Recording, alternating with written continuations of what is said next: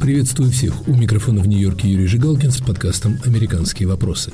Россия – кандидат в клуб спонсоров терроризма.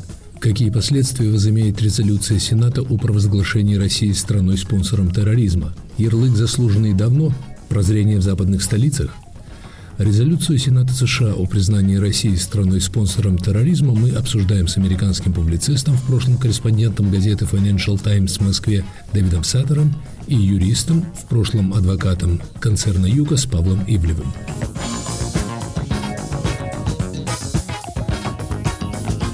В четверг Сенат Конгресса США принял резолюцию, в которой Россия и Владимир Путин названы спонсорами терроризма и содержится призыв госсекретарю причислить Россию к странам-спонсорам терроризма, среди которых сейчас находятся лишь четыре государства – Северная Корея, Иран, Сирия и Куба. Прямым поводом для этой акции Сената стали преступления российской армии и российских наемников в Украине, но резолюция сформулирована как обвинительный документ в отношении Кремля и лично Владимира Путина с перечислением того, что американские законодатели называют актами терроризма – это Вторая Чеченская война с ее атаками на гражданские объекты и убийством мирных жителей. Это поддержка сепаратистов на востоке Украины. Это уничтожение гражданского населения в Сирии. Это поддержка наемников группы Вагнера – уличенных в атаках на мирное население в разных странах. Это убийство, как написано в резолюции, бесчисленных мирных жителей в Чечне, Грузии, Сирии, Украине, ставших объектами российского нападения. Это акты международного терроризма против политических оппонентов, совершенные по указанию Владимира Путина. Право внесения стран в список спонсоров терроризма принадлежит госсекретарю. Наказываются эти страны ограничением американской помощи, запретом экспорта вооружений, ограничением экспорта технологий двойного назначения, разнообразными финансовыми санкциями. Побочными жертвами могут стать и страны, торгующие со спонсорами терроризма. Как считает Дэвид Садр, США сейчас намерены сделать то, что для всеобщего блага необходимо было сделать много лет назад. Если речь идет о стране, которая использует террористические методы, Россия должна была давно фигурировать в таком списке. И особенно из-за терроризма против собственного населения. Это уже длинная история, которая начал под Ельцином и, естественно, развивалась под Путиным. Поэтому даже если сейчас объявляют, что Россия является спонсором терроризма, это звучит немножко странно потому что по существу очень много причин дать это название российскому государству и давно. Дэвид, среди основных аргументов американских сторонников провозглашения России государством-спонсором терроризма преступное, как они считают, поведение российской армии в Чечне, Грузии, Сирии, Украине. Что бы вы добавили к этому списку? Факт, что путинский режим организует убийства Западной Европе, не только в России. Это один из очень сильных аргументов.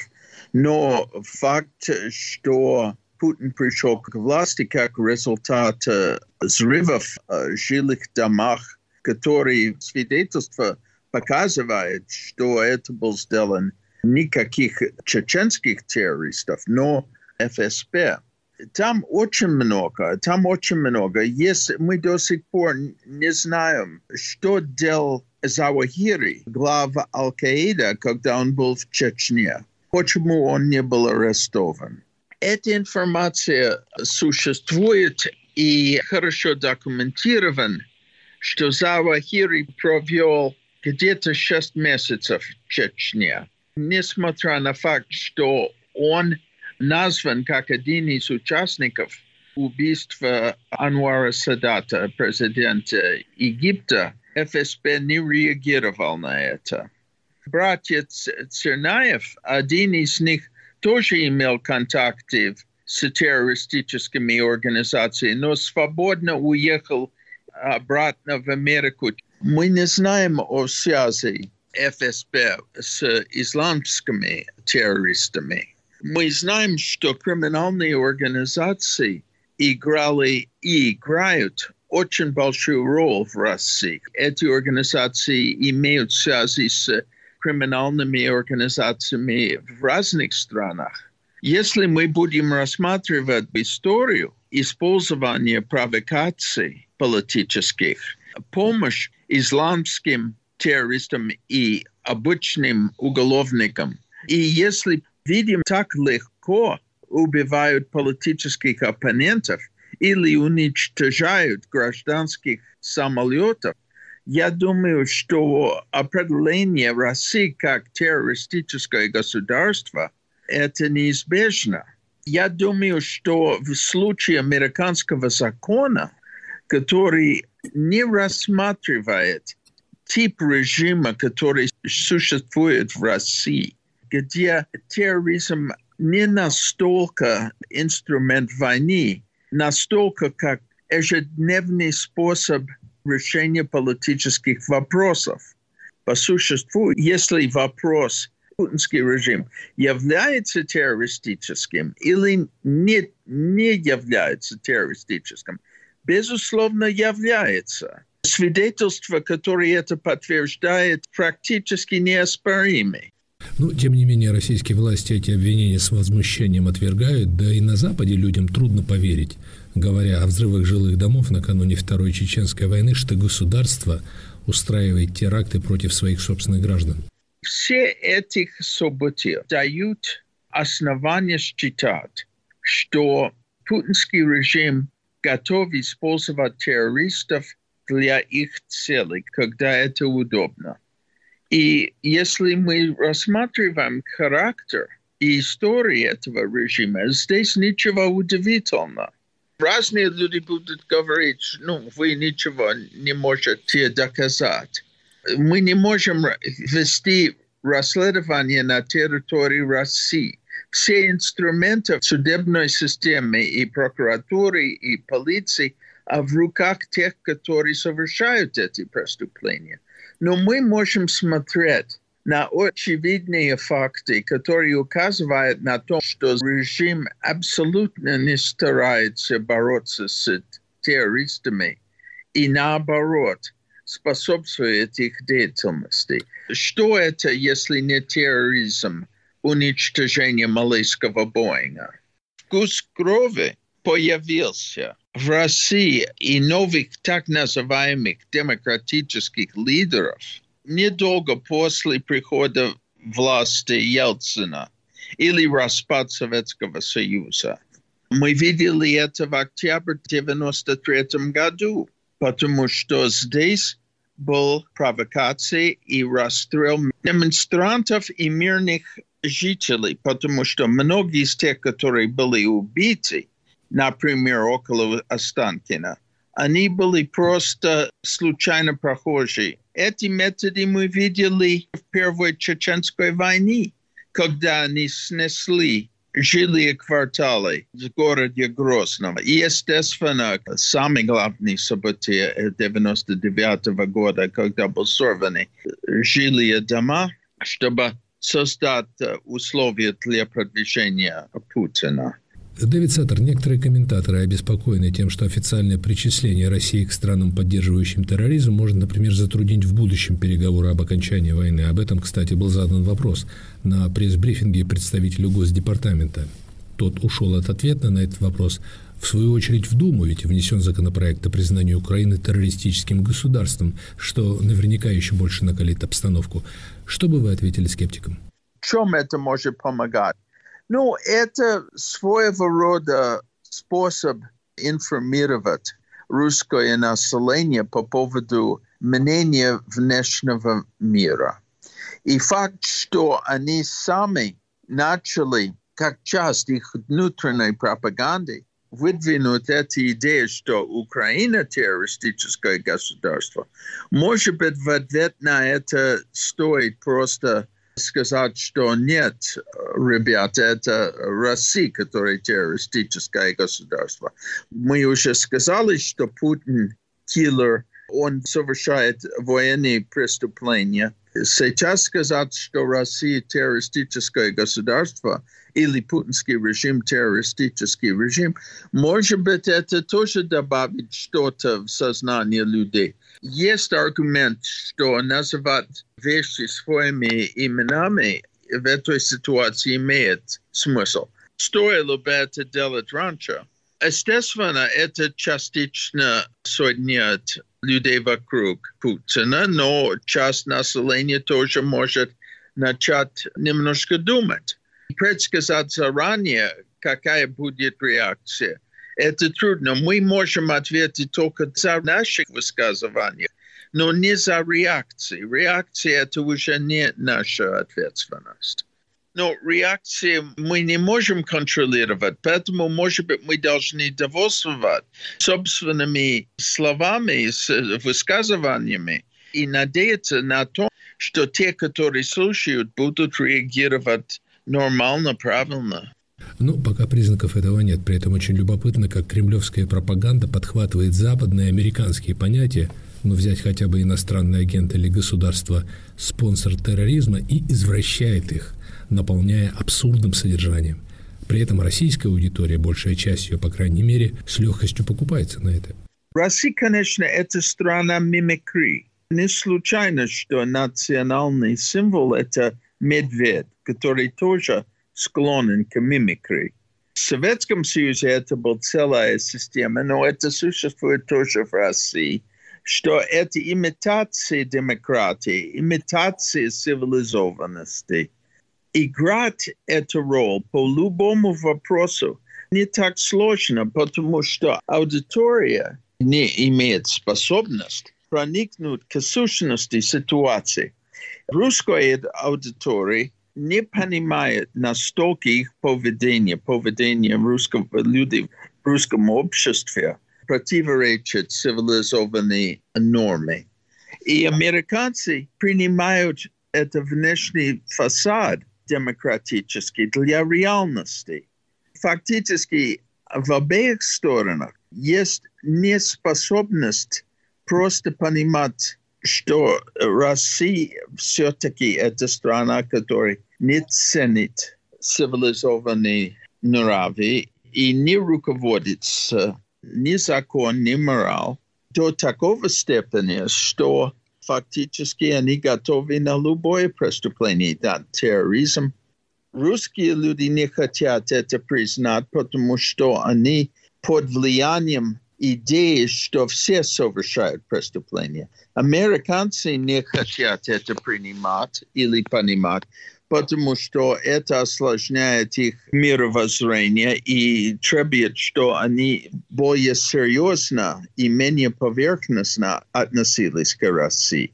Поэтому это искушение к мимикрии огромное, потому что это будет работать в случае двух аудиторий. Не совсем, но частично. Мы видим это все время со времени Советского Союза. Мы вернемся к разговору с Дэвидом Саттером и Павлом Ивлевым. Оставайтесь с нами. Привет, я журналист «Радио Свобода» Александр Гостев, который побывал почти в 70 странах. Там везде и всегда происходят интереснейшие события, влияющие и на нас с вами. Как именно? Об этом подкаст «Атлас мира». Я делаю его вместе с моим коллегой Ярославом Шимовым, знатоком Европы – Слушайте и подписывайтесь в агрегаторах подкастов в Apple, Google, Spotify и в других приложениях.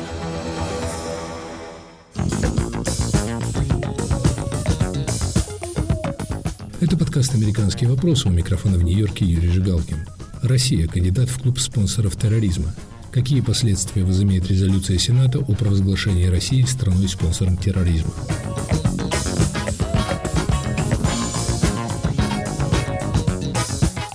Дэвид Саттер известно, что Конгресс уже выделил десятки миллиардов долларов на различную помощь Украине. Был принят закон о ленд-лизе, который позволяет президенту оперативно выделять и распределять эти средства. Пентагон предоставляет Украине все более современные типы вооружения. Что еще могут сделать США с вашей точки зрения? В данной ситуации что нужно, это изолировать Россию от способности вести войну, изолировать Россию от любого фактора, который может способствовать нападению на Украину и эту войну.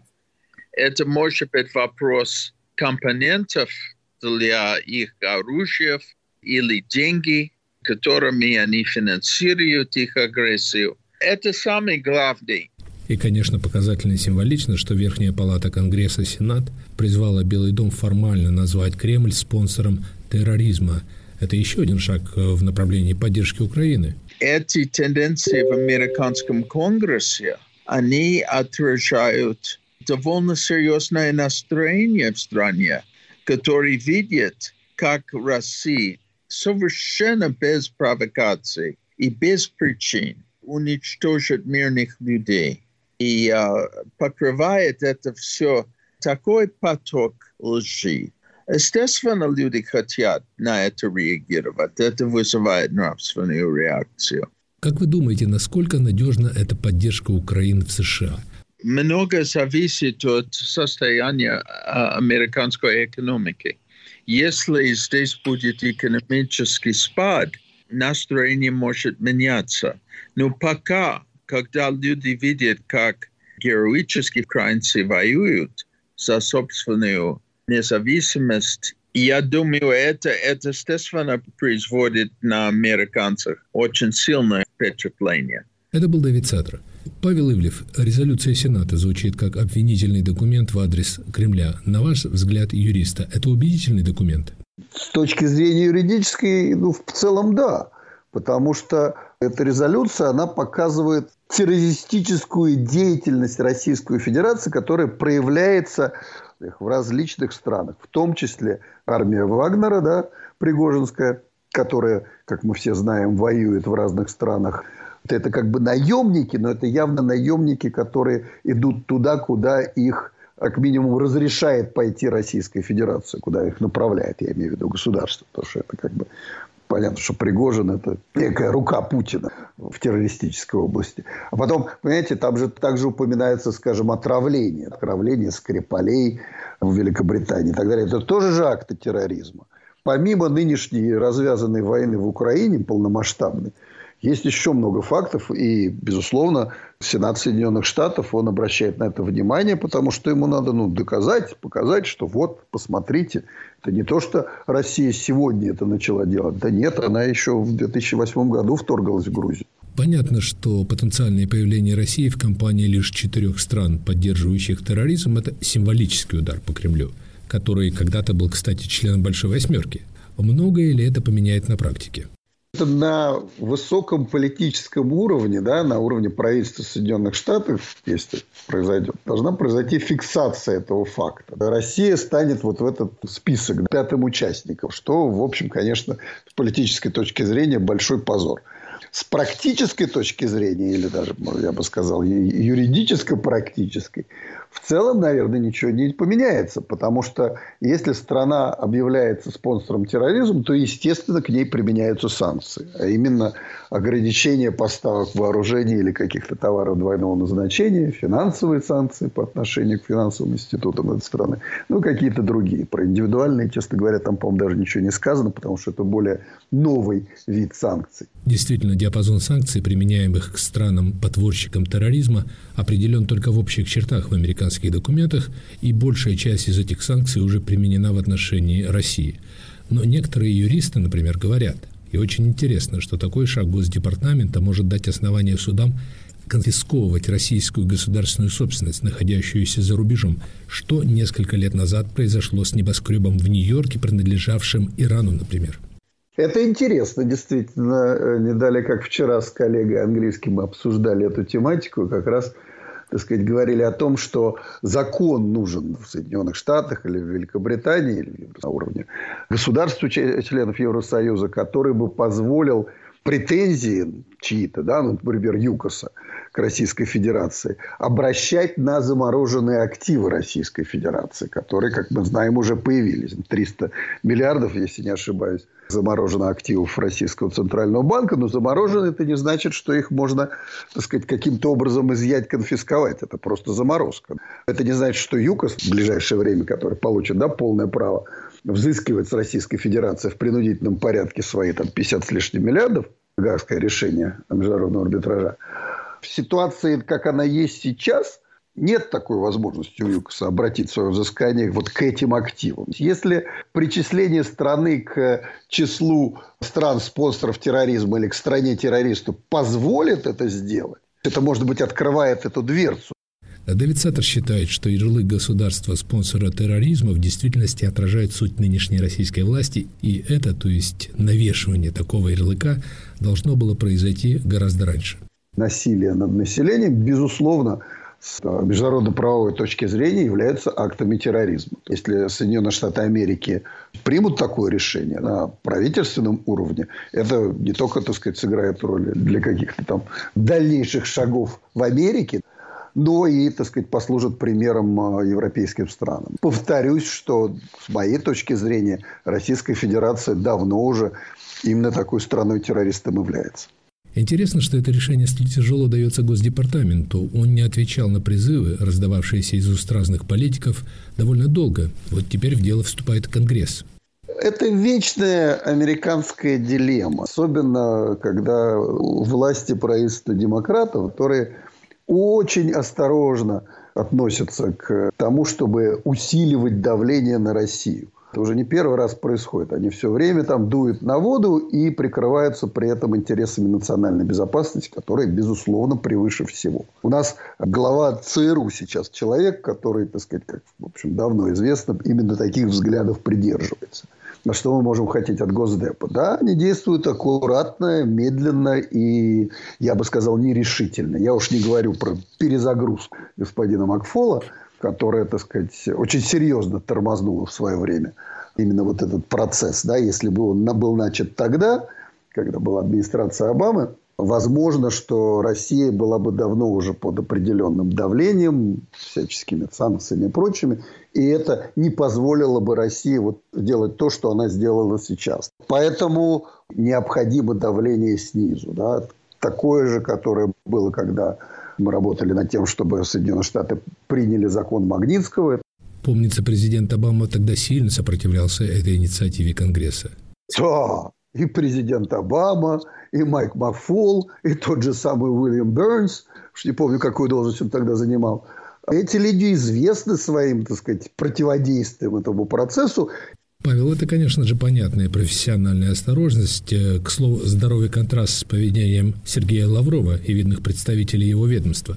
Традиционная осторожность, и она всегда диктуется соображением национальной безопасности. Соображения национальной безопасности Соединенных Штатов тоже довольно простые в отношении России. Не дай бог в России нажмут на кнопку и полетит ракета осторожность во всем. Вот посмотрите по поставкам оружия. Соединенные Штаты поставляют вот эти химеры, которые, значит, очень помогают э, Украине.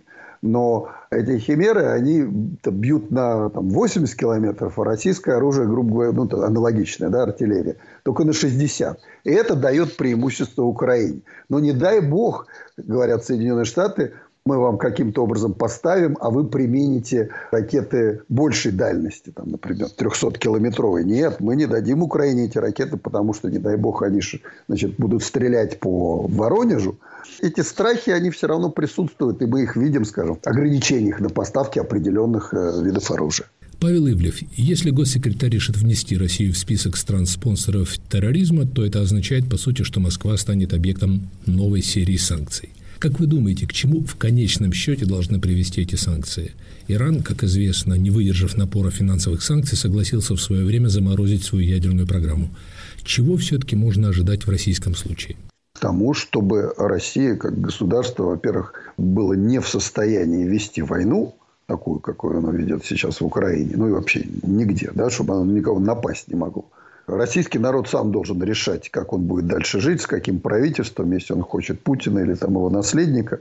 Ну, так оно и будет. Пока они сами не свергнут своего правителя, да, и не изменят свое, так сказать, государство, вряд ли мы им чем-то можем помочь. Эти санкции ограничения не для того, чтобы Россия поменяла свой режим. Нет, это они сами решат. Да? Это никто за них не вправе решать. Но для того, чтобы они не могли вести эту войну, безусловно, эти санкции необходимы. И, безусловно, Западу, да, там, Соединенным Штатам, Евросоюзу надо каким-то образом договариваться с Китаем и Индией, чтобы они прекратили торговать с Россией. Западные санкции – это, конечно, хорошо, это много какой-то там перспективе на год, на два Россия, конечно, почувствует эту болезненность этих санкций, там ограничения на торговлю российской нефтью газом, как минимум металлами. Вот. Э, но к этим санкциям должны присоединиться те страны, которые продолжают торговать с Россией. Прежде всего на сегодняшний день это даже не Китай, а Индия, да, которая активно покупает российскую нефть, вот, которая является наиболее доходной статьей российского экспорта на сегодняшний день. Китай хочет проводить свою выгодную только Китаю политику, и на сегодняшний день они не считают для себя приоритетом то, что значит, нужно остановить войну в Украине.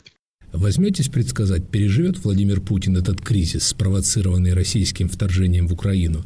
Я имею в виду, переживет ли он кризис политический? Нет, не переживет. Знаете почему?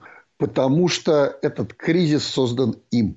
Я думаю, любой другой правитель Российской Федерации, ну, разве что, так сказать, Кадыров там продолжит, и то ему это, наверное, не очень нужно.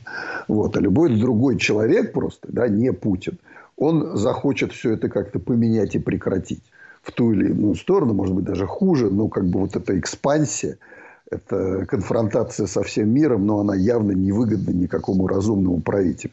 Поэтому как бы сначала тем или иным образом уйдет Путин, и потом закончится этот конфликт. Да? Потому что Путин есть, это порождение этого конфликта. Это он решил, что должна быть война. К сожалению, там в России никто ему не захотел и не хочет помешать. Это был подкаст «Американские вопросы», который вел из Нью-Йорка Юрий Жигалкин.